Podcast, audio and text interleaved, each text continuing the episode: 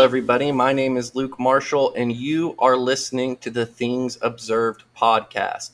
And today I have a very special guest, and I'm very excited to have him on today. And we're going to be discussing all kinds of things, UFO, alien, abduction related and whatnot. And it's going to be a really great conversation. I have on Tanner Boyle. You can find him on Twitter at TannerFBoyle1 as his handle. And you can also check out his Substack, Getting Spooked, which is just great. And we're going to be talking a lot today about some of the stuff that he's written about. But you should go ahead and check out his Substack because I've been reading through everything on there recently. And it's been incredibly informative. And it's also just really entertaining stuff. And it's a good read. So everybody check it out. But anyways, Tanner, how are you doing today? I'm good. Thanks for having you on, and thanks for that really nice introduction.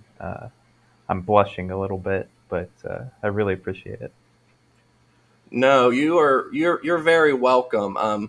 I do mean that. I was incredibly intrigued by so much of the stuff, and you do a great job at writing it, but also just everything in the UFO field. I mean, you don't even have to like dress it up or try that hard to make it interesting because it's just such a wacky, bunch of characters and stuff. So anyways, I guess that my first question for you is just what made you kind of decide to, because your Substack is kind of, all related to the UFO, abductees, the paranormal. What made you decide to, dive so deep into this subject and to really kind of focus your research in on it? So I've always been pretty interested in paranormal subjects. I'd call myself a Fortian, like a Charles Fort follower, but that's kind of faded in recent years as I've gotten jaded by, pretty much the entire subject matter. I still find it really fascinating, really entertaining. But my more recent turn was just kind of sparked by an interest in parapolitics and how that's related to the UFO and paranormal question is something I think that, it comes up a lot, but I think it's important to examine it in depth. And, my background is paranormal, ufology, so that's sort of the angle I'm coming from, like little parapolitics sprinkled in there for fun. And I think that you do a really good job at, showing the intersection between these kinds of two subjects because they're truly inseparable when you start to dig deep into it. And I really think that it's the only way to actually understand the phenomenon or whatever it is that, people want to refer to it that's, going on. And so you, in one of your first Substack articles, discuss an event that I think is, kind of very illustrative of what it is that is, kind of going on with the phenomenon. And it's largely considered, I believe is what you said, to be the first major UFO abduction story, that being the abduction of Antonio Villas Boas, if I'm pronouncing that correct. So could you tell us the story of Boas and how this possibly, what does this, kind of show in the context of, the wider, alien abduction phenomenon and stuff as it is? So Villas Boas was a farmer in rural Brazil in the 1950s. And he one night, in the middle of the night, he sees a light in a field, and eventually the light comes to him and basically chases him down. His tractor dies.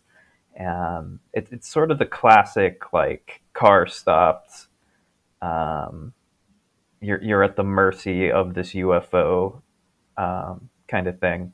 And he gets abducted, which at the time, there is basically no alien abduction. It's all, in the popular culture, it's all like, we're still talking like fairy folklore, things like that, but not interactions with ETs in this way. And yeah, he gets taken on board this craft. He is subjected to medical tests, and it gets really bizarre, but he eventually has intercourse with, I guess I would call it, a strange alien babe. And yeah, and I laugh, but that also is sort of a recurring element in abductee stuff, is, the sexual aspect of it, the breeding aspect of it continues to come up. Like, the gray aliens want us for our seed and eggs and kind of things like that. But yeah, and they eventually drop him back to Earth. He has like illness for the next week or so, and he tells the local UFO community about it. And while it kind of stayed limited in scope until, I want to say, the early 1960s, when the American ufologists kind of latched onto it, started publishing about it. But yeah, after that, it, along with Betty and Barney Hill, became like the shining example of like alien abduction as we understand it today. And something that I really love about you breaking down kind of what happens in this case, and you write about this on your Substack, is that we can kind of see that from the get-go, there is, more to the abduction phenomenon than, meets the eye, and that, there's kind of reasons to be suspicious of, kind of the narrative about whether it's extraterrestrials that are involved with this. So could you tell us about how this story, relates to someone who I can't remember who it was who said this, but ufology's biggest pain in the ass, Rich Reynolds, and a conversation that he had with a man by the name of Bosco Nedelkovic. Yeah. So, I don't give Rich Reynolds that title, but I can't help but love that others have. I've talked with Rich a few times, and he's been a really helpful and thoughtful guy. And to me, being ufology's biggest pain in the ass is like, that's a mark of pride. I would agree. Yeah, I would wear it with honor. Yeah, I sometimes try to strive towards that on Twitter, but anyway, he talks with this.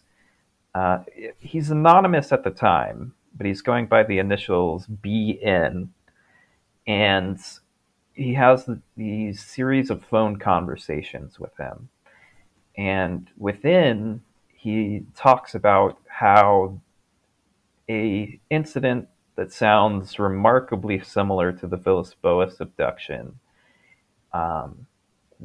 he was part of it. Like, it was a CIA operation. At the time, this BN was a USAID employee, but as we know from things like Dan Mitrione, USAID could sometimes just be a disguise for the CIA in the global South. And this BN was a man named Bosco Nedelkovic, and he's been like my obsession for over a year now, probably. he claims that he was part of a covert operation where this team of, I think, 7 people on a helicopter would track down, knock out, and bring people on board to do, I forget the exact wording, but it's basically like novel methods of like torture or interrogation. And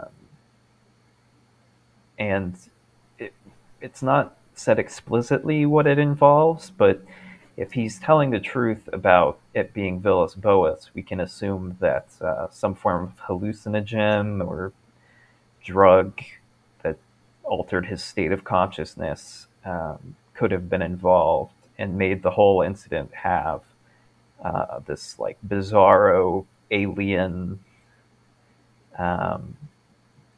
very odd veneer. Absolutely. And something that I thought was really interesting, and I didn't even put this together when I was reading your initial articles on Nedelkovic, but then I read, I believe it might have been your last one, and you draw a comparison between him and someone who I've talked about on the show multiple times, and that is Edward Lansdale. Mm-hmm. And I've discussed on here before, the whole vampire psyop that he was up to, and you drew some comparisons between the two of them. So would you want to speak on that just a little bit? Because I think it does a good job of showing that maybe this idea that, it was some sort of, CIA op or something isn't that far out there when you really think about it. Yeah. So Nedelkovic making this claim that it was entirely a CIA operation does sort of fit like other incidents. Like you said with Lansdale,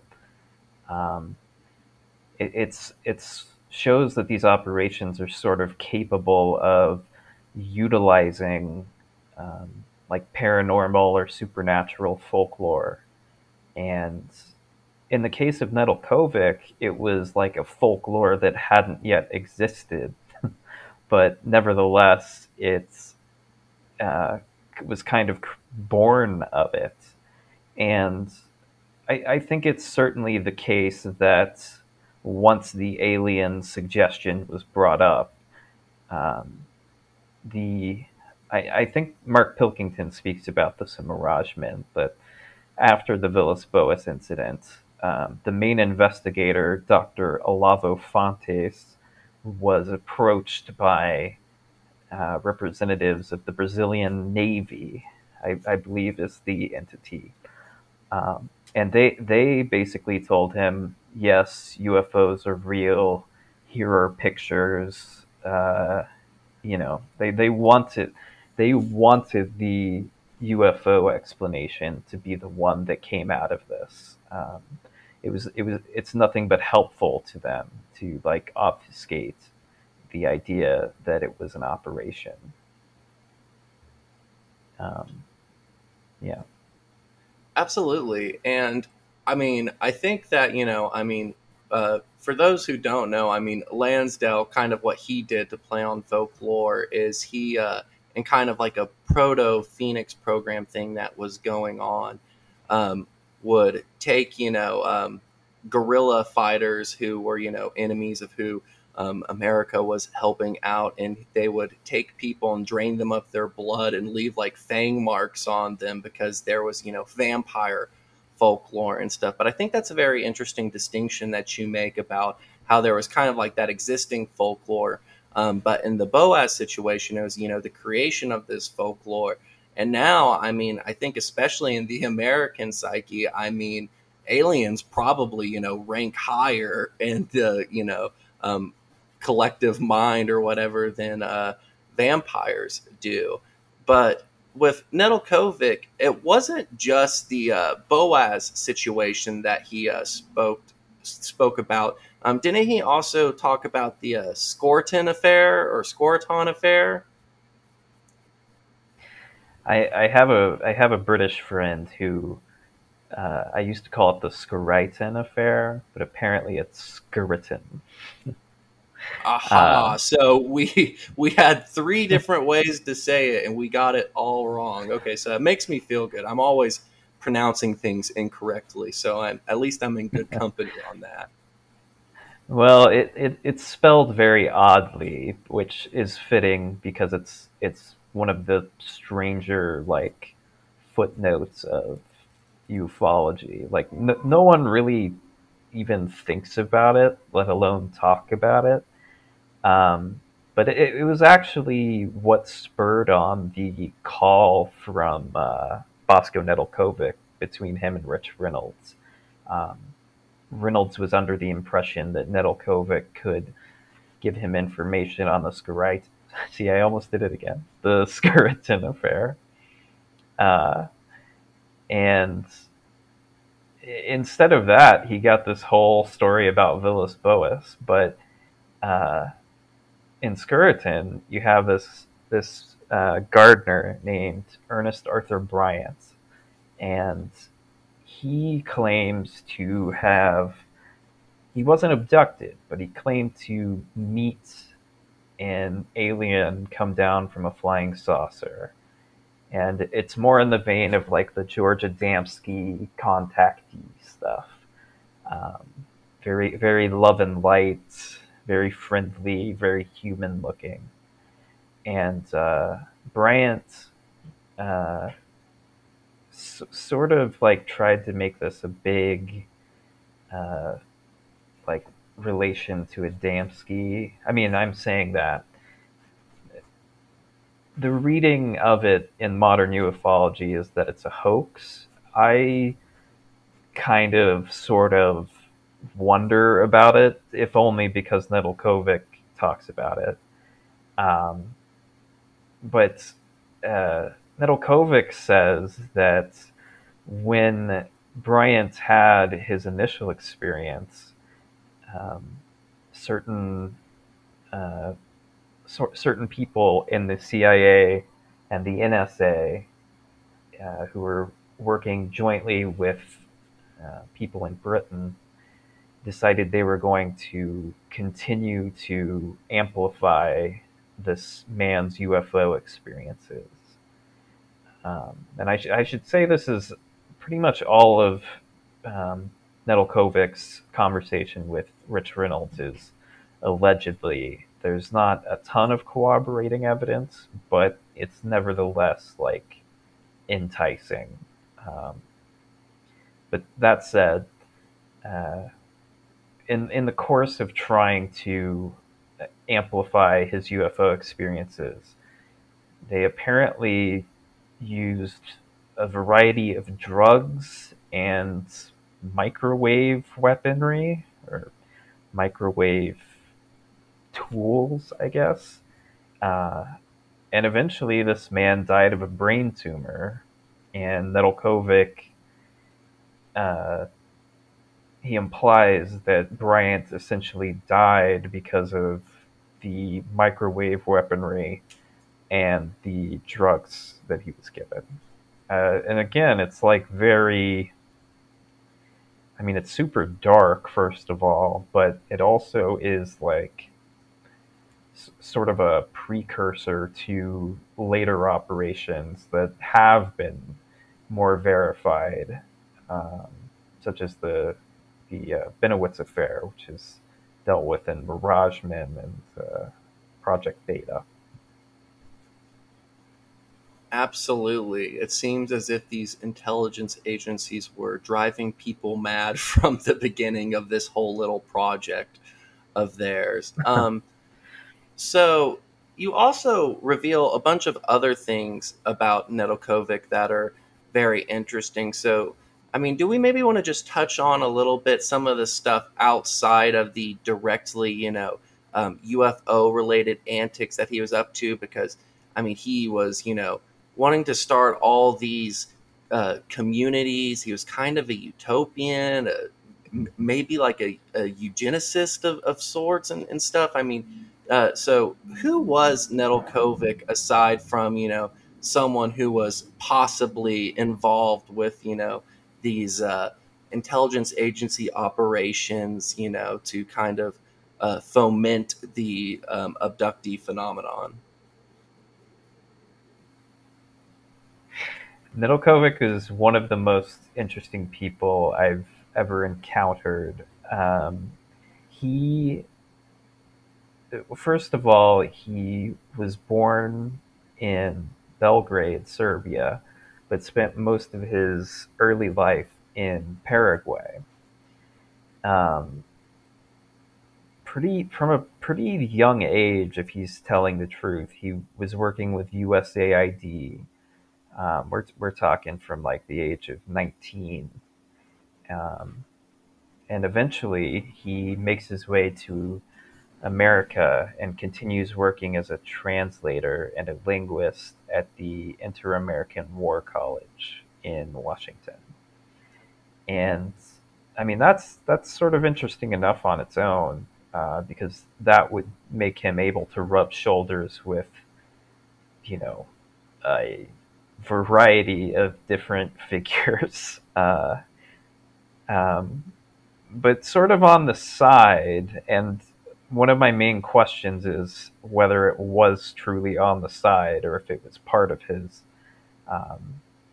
his like duties as an alleged CIA agent. He would write these glowing proposals to different people in government, business, you know, sometimes academia, and it's sort of like this. I'll put it as simply as I can. He wants to do like this experimental model of society where people are taught how to be self-sufficient in a way that they don't really have to work. The work is voluntary, but it gives them skills to be self-sufficient, which is interesting. I am a little wary of it, mostly because in some proposals he would say that this could only be implemented by like paramilitary action, and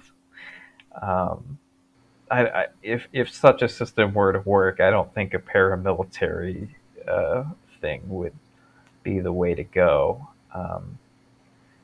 But yeah, he's sort of interacted with this wide variety of people. We talked about Lansdale a little bit. He did try to correspond with Lansdale, and I'm not sure if Lansdale ever responded, but I do know that a letter from Nedelkovic was at least in Lansdale's collection. So that is a little odd, isn't it? Yeah, I have never tried to get in contact with someone like Lansdale, and I don't think the average person has either, but he also tried to get in contact with a former CIA director or something. Was that right?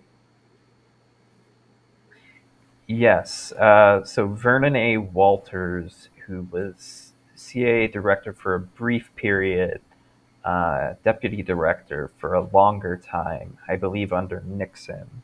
And Nedelkovic essentially met him as he was working at the War College. And again, it's like you're rubbing shoulders with, you know, God knows who at different functions at the War College. Not to mention that a lot of future South American leaders and politicians, dare I say, like people implanted after a coup, are basically educated at this place. And yeah, he would send these proposals to the CIA director, and I do just wonder if that was just like, you know, misplaced optimism or something else. You know what I mean? Yeah, no, he's someone who, as I was reading, and I mean, you know immensely more about him than I do, but as I was reading through some of the stuff that you dug up, he's someone whose intentions are really hard to decipher. But I mean, also in addition to talking to, these CIA guys and whatnot with, sending these proposals and whatnot, he wrote for a number of like big publications and stuff. Yeah. Yeah, so he has articles appear in like the International Developments Journal at the time. He has a few articles appear in like a relatively popular anarchist journal just called Anarchy. And I mean, this is much later on, but he actually had several letters to the editor published by the New York Times. And I think I've seen one in Time, another in like Popular Mechanics. He just, he pops up in a bunch of places, and it sort of is, it's almost impressive to me, but again, I can't really parse the motivations. But there's always that concern about his CIA ties having something to do with it, even if it's not like something you can say is a foregone conclusion, Yeah. And I mean, some of his writing, really spread pretty far out, because one of the things that I found very humorous was the fact that he angered the fascist traditionalist Julius Evola by writing about like how the future is going to be non-monogamous or something. And Evola was at the time in Spain or something, right? So his writing, really went pretty far out there. Yeah, and if I remember right, I think Evola found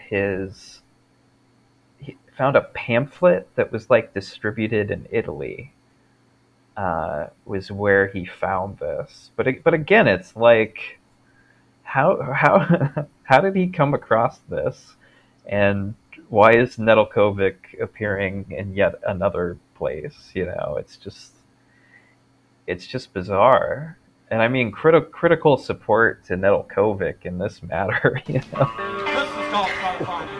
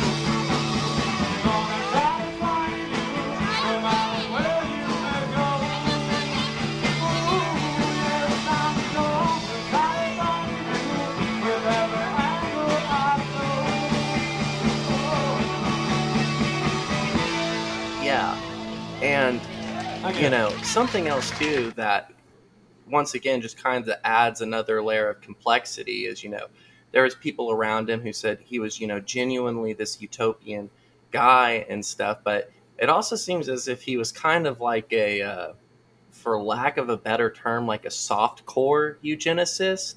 Like, I mean, I don't know if he was, you know, exactly measuring people's craniums or anything like that. But he wrote some interesting stuff along that. And so would you want to talk about that and some of the groups that he was involved with that kind of follow along those lines? Yeah, so just because of the generation, it's a bit hard to pin him down, but he was definitely involved with like early sex education groups that, you know, it had its growing pains, and that a lot of the people involved were basically eugenicists. In particular, he worked with the heir to the Procter & Gamble fortune, Clarence Gamble, who had this organization called the Pathfinder Fund in various South American and Caribbean countries.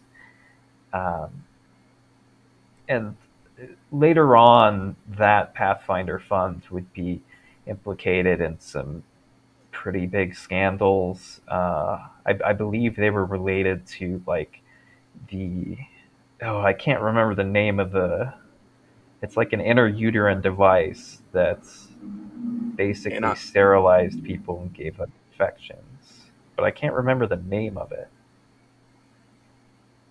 I can't either. And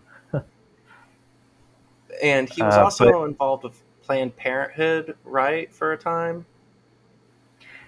I don't know if it was... It may have been like International Planned Parenthood, which sort of was related to the Pathfinder Fund. There was a lot of like intersections between the doctors and activists that would spend time trying to do these things. But the concern is that Gamble himself was involved in the Human Betterment League in North Carolina, which basically spent its entire existence sterilizing blacks and retarded people, and, you know, like, just like incredibly bad, like, and again, it's like Nedelkovic may not have been aware of that, but there's also the possibility that his views weren't that far off. One of his New York Times op-eds is like super worried about overpopulation. I mean, a lot of his proposals were like aimed at rural regeneration, sort of like a primitivist thing. So I think he did have this fear of overpopulation that maybe resulted in some not too good views in hindsight. Yeah, and once again, I mean, that just makes it one of those things that makes it hard to decipher where he's coming from, because to be fair to Nedelkovic, this was kind of around the time that, like, Paul Ehrlich's The Population Bomb came out, and in a lot of academic circles, you know, you had people who were very worried about overpopulation, and in my personal opinion, I mean, all the predictions of, like, you know, Ehrlich, you know, were entirely false, and I think that it was, you know, very inflated and that there was some shoddy research.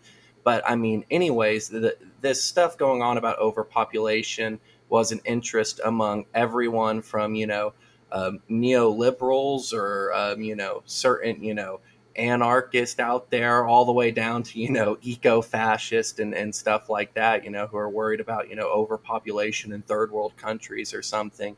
So just the fact that he was, you know, concerned with, you know, overpopulation and maybe had some slightly eugenic ideas doesn't, you know, necessarily mean that he was, you know, once again out there measuring craniums or anything like that. But it is just something to take into account, and it kind of makes you wonder about him. But another thing, just before we move off Nedelkovic, because there's also a lot of other stuff I would like to get into. On this show, I had John Brisson on to discuss the Finders, and I've also had John Kleizek on to talk about Barbara Marks Hubbard, who you know, had some ties to them, and I also talked about that with Brisson. But something that I found interesting is that Nedelkovic possibly had a connection to the Finders. So could you tell us a little bit about that? Because they were, you know, very active in the counterculture of that time. And so I just think it's very interesting to see, you know, this tie between Nedelkovic and the Finders. And it was just another one of those things that's mind boggling to me. Well, yeah. And it has just like intelligence network implications that kind of stretch a little further because of Nedelkovic's inclusion. But Nedelkovic is basically mentioned in, it's called the Finder's Memo in some places. Brisson called it something else. I can't remember what he said, but basically this document makes the claim that Nedelkovic infiltrated the Institute for Policy Studies on behalf of the Finders. And while I can't say that I found that Nedelkovic was definitely involved with the Finders, I can at least verify that Nedelkovic was in correspondence with the Institute for Policy Studies, which was like it was a more progressive think tank, sort of around in the 60s. I think it's probably most famous for being where, I believe that's where the Pentagon Papers were handed at one point, or they were at least thought of as a potential place to leak the Pentagon Papers to. But Nedelkovic was corresponding with different members of this group. And further than that, Nedelkovic was involved with the School of Living, which again is like this sort of rural, collectivist, primitive living group run by Ralph Borsodi and Mildred Loomis. And between Loomis and Marion Petty, the founder of the Finders, you definitely have connections. And I think Brisson talked about that a little bit in your guys' episode together. But just to say that Nedelkovic was part of the School of Living, like a pretty enthusiastic member. And the School of Living basically had a retreat at Marion Petty's farm at one point around the same time that Nedelkovic would have been involved. And Nedelkovic was also DC area. So again, it's like the chances are definitely there, even if they're not like verified. Again, I think, I was honestly surprised the Finder's Memo was verifiable in that kind of way, because I thought it was going to be like, impossible to find any sort of Bosco Finders connection. Yeah, no, it's surprising where this stuff will lead you sometimes, which, speaking of, maybe I will try and kind of shift things back into the UFO abductee realm and stuff, because it's funny how when you get going down these rabbit holes, you can almost forget that you got started here by, you know, the prospect of extraterrestrials and what have you. But another case that you've written about that I found particularly interesting is that of Gerry Irwin, who was kind of the first American abduction experience, or one of the first American abduction experiences reported. So could you tell us a bit about this case? And, you know, also, like, what can we, like, draw from stories like his that kind of share a little bit of that we can gather information from, you know, that of other early abductees like Betty and Barney Hill? So the Irwin story comes from this great book called No Return by a guy named David Boer. And it's a really good read. I definitely recommend it. Nedelkovic comes up in it, unsurprisingly. But Gerry Irwin was this, he was a soldier, and I'm forgetting the base, but I believe it was out west. He basically goes missing at some point, and in the Utah desert, he encounters something, and he, you know, it's one of those, like, super vague, like, I saw a light in the sky and then I woke up in the hospital kind of thing. And, you know, I think I might have the location wrong. I don't know if it was Utah. Oh man, I was right. It was Utah.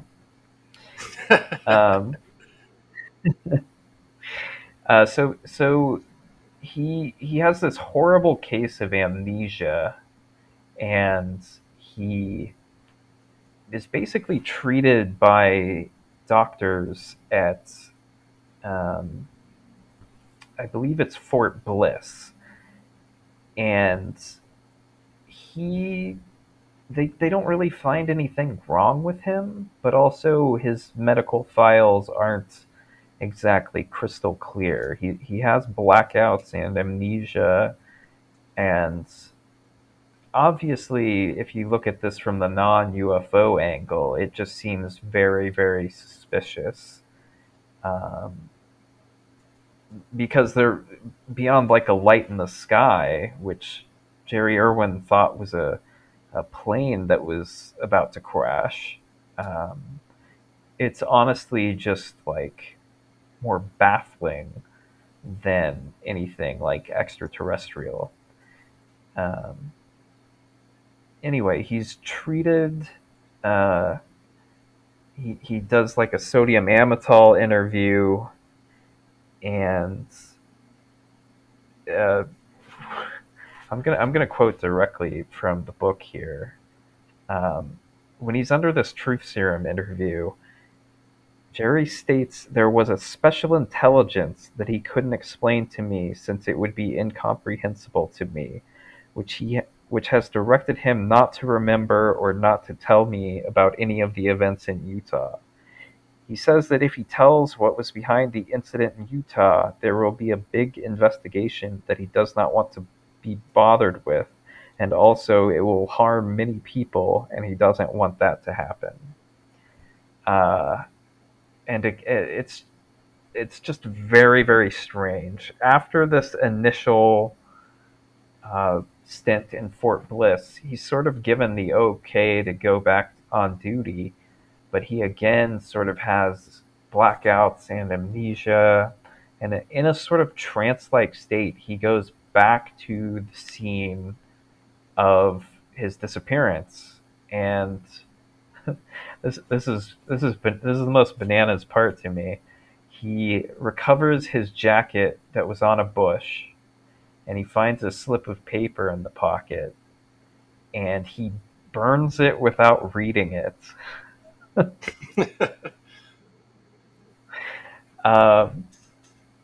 Yeah, it's just really bizarre. He's treated again, and eventually it sort of goes the same way, where they're like, nothing's wrong with you. It's by blackouts and amnesia. And he eventually, despite being back in the army, he goes AWOL and eventually spends time in Leavenworth. But when this author, David Boer, talks to him, he doesn't remember much of his time in Leavenworth, or like really much of his army experience at all. And one of the more interesting factors to me is the fact that he would eventually do like reconnaissance work in Germany, and he basically taught he taught West German army people how to like infiltrate enemy like radio communications, like he was doing intelligence in like Cold War intelligence even after all of these bizarre incidents. And I don't know quite what to make of that, but if you were to take the stance that it was some kind of MKUltra experiment with like post-hypnotic suggestion put in place, I like can't help but notice that his role in Europe after his release from Leavenworth is like, I mean, that was the goal of some MKUltra programs, was to make the most perfect spy. You know what I'm saying? Yeah, like a Manchurian candidate of sorts. And I think that's what's interesting about Irwin's situation, is kind of with like a lot of abductee or people who come into contact with, you know, supposed extraterrestrials or something, it's impossible to piece together all the parts of their story. But if you read through the story with kind of in the back of your head that this is, you know, some sort of intelligence operation going on, it has so much explanatory power to explain these situations that otherwise really would make no sense and would just be the epitome of strange. Not that they're not strange with the intelligence operation aspect in mind, but I think that's what's so powerful about, you know, with what you're kind of trying to do with your Substack, showing that intersection between the parapolitical and these, you know, supposed UFO and abductee events and stuff like that, is just the explanatory power that it has. Yeah, I mean, I think it's like in the current climate where like the ET thing seems to be pushed more and more, It's just worth considering how much more likely it is that it's some kind of operation. If only because we have more proof that operations of this nature have taken place in the past, whereas we don't really have any proof of alien contact. It is, and it's always like military related. It's always military people telling us the story. It really just it's been a complex and useful subject matter for the Department of Defense for a long time, and I'd say into the present. And in the case of Gerry Irwin, again, you've got like, you've got this being taken by the UFO crowd, and then suddenly it becomes a UFO story instead of anything else. and it's still like,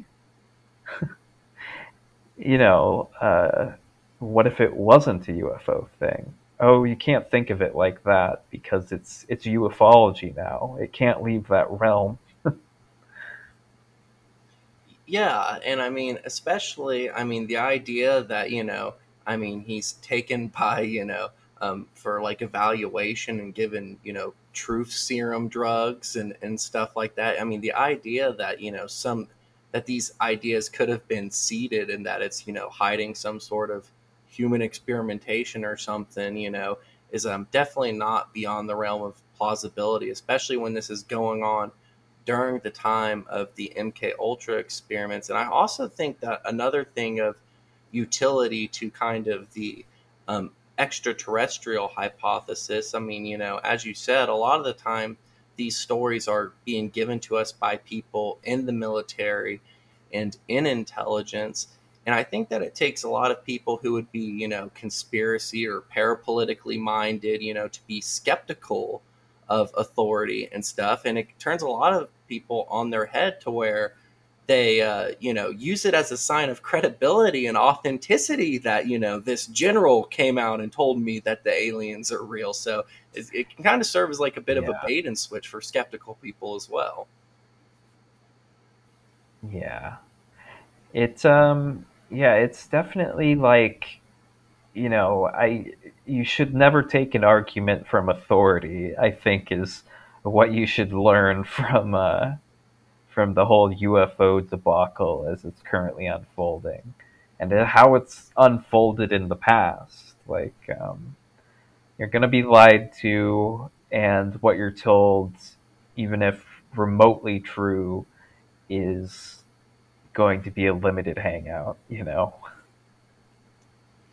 Absolutely. Well, I was planning on asking this question a little bit later, but it seems fitting now. So do you think that there's been any significant change in ufology circles since its inception? Like, how do you think the culture of those interested in, extraterrestrials and abductions and whatnot has changed since the days of Betty and Barney Hill, now in the days of, the Stephen Greers and Tom DeLonges of the world? Or has it even changed at all, really? That's an interesting question, because in some ways nothing has changed, but in others it's almost like worse now. I think in the present day, there seems to be this, it's probably always existed, but it's just more clear because everybody's online, that there's this like intentional factionalizing, the whole like disclosure movements on various websites. I'm most familiar with Twitter, but I assume it's elsewhere. But you have these people who will listen to figures like Lou Elizondo, David Grush, our new poster child, and they will take the opinion that what these people say is to be listened to, because look at all those stars and stripes on his chest, And I feel like it's always been kind of that, but now it's you're really bludgeoned over the head with it. Sure, in the past, the most credible witnesses were always like military, police, what have you. But now it's like the only people who can talk about this are intelligence agents, and it's just bizarre to me. I feel like you'd get a better story, a more verifiable story from nearly anyone else who has ever seen a UFO.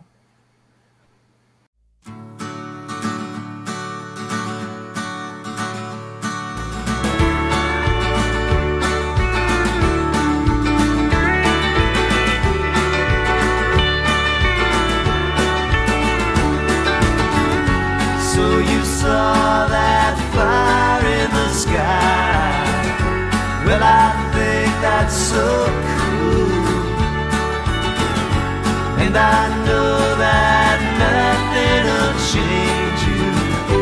You are nobody's fool.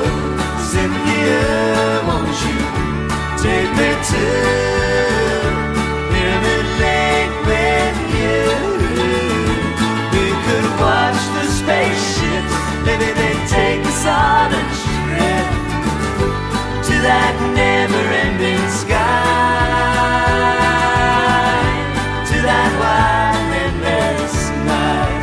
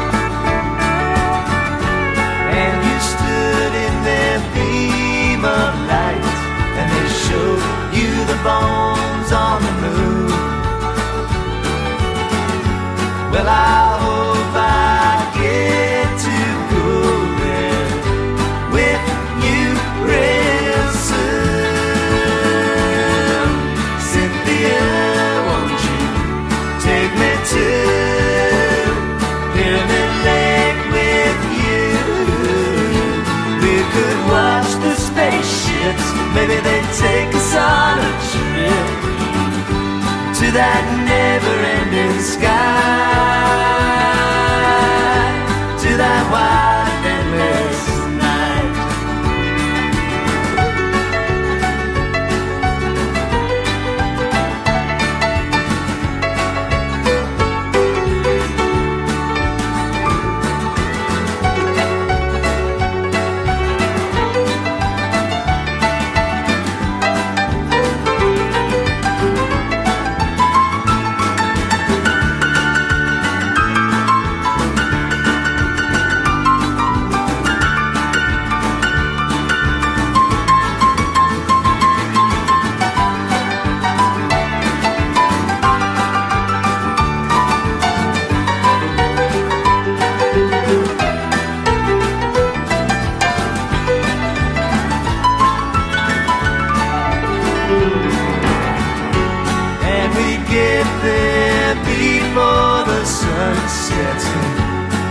Put up your tent,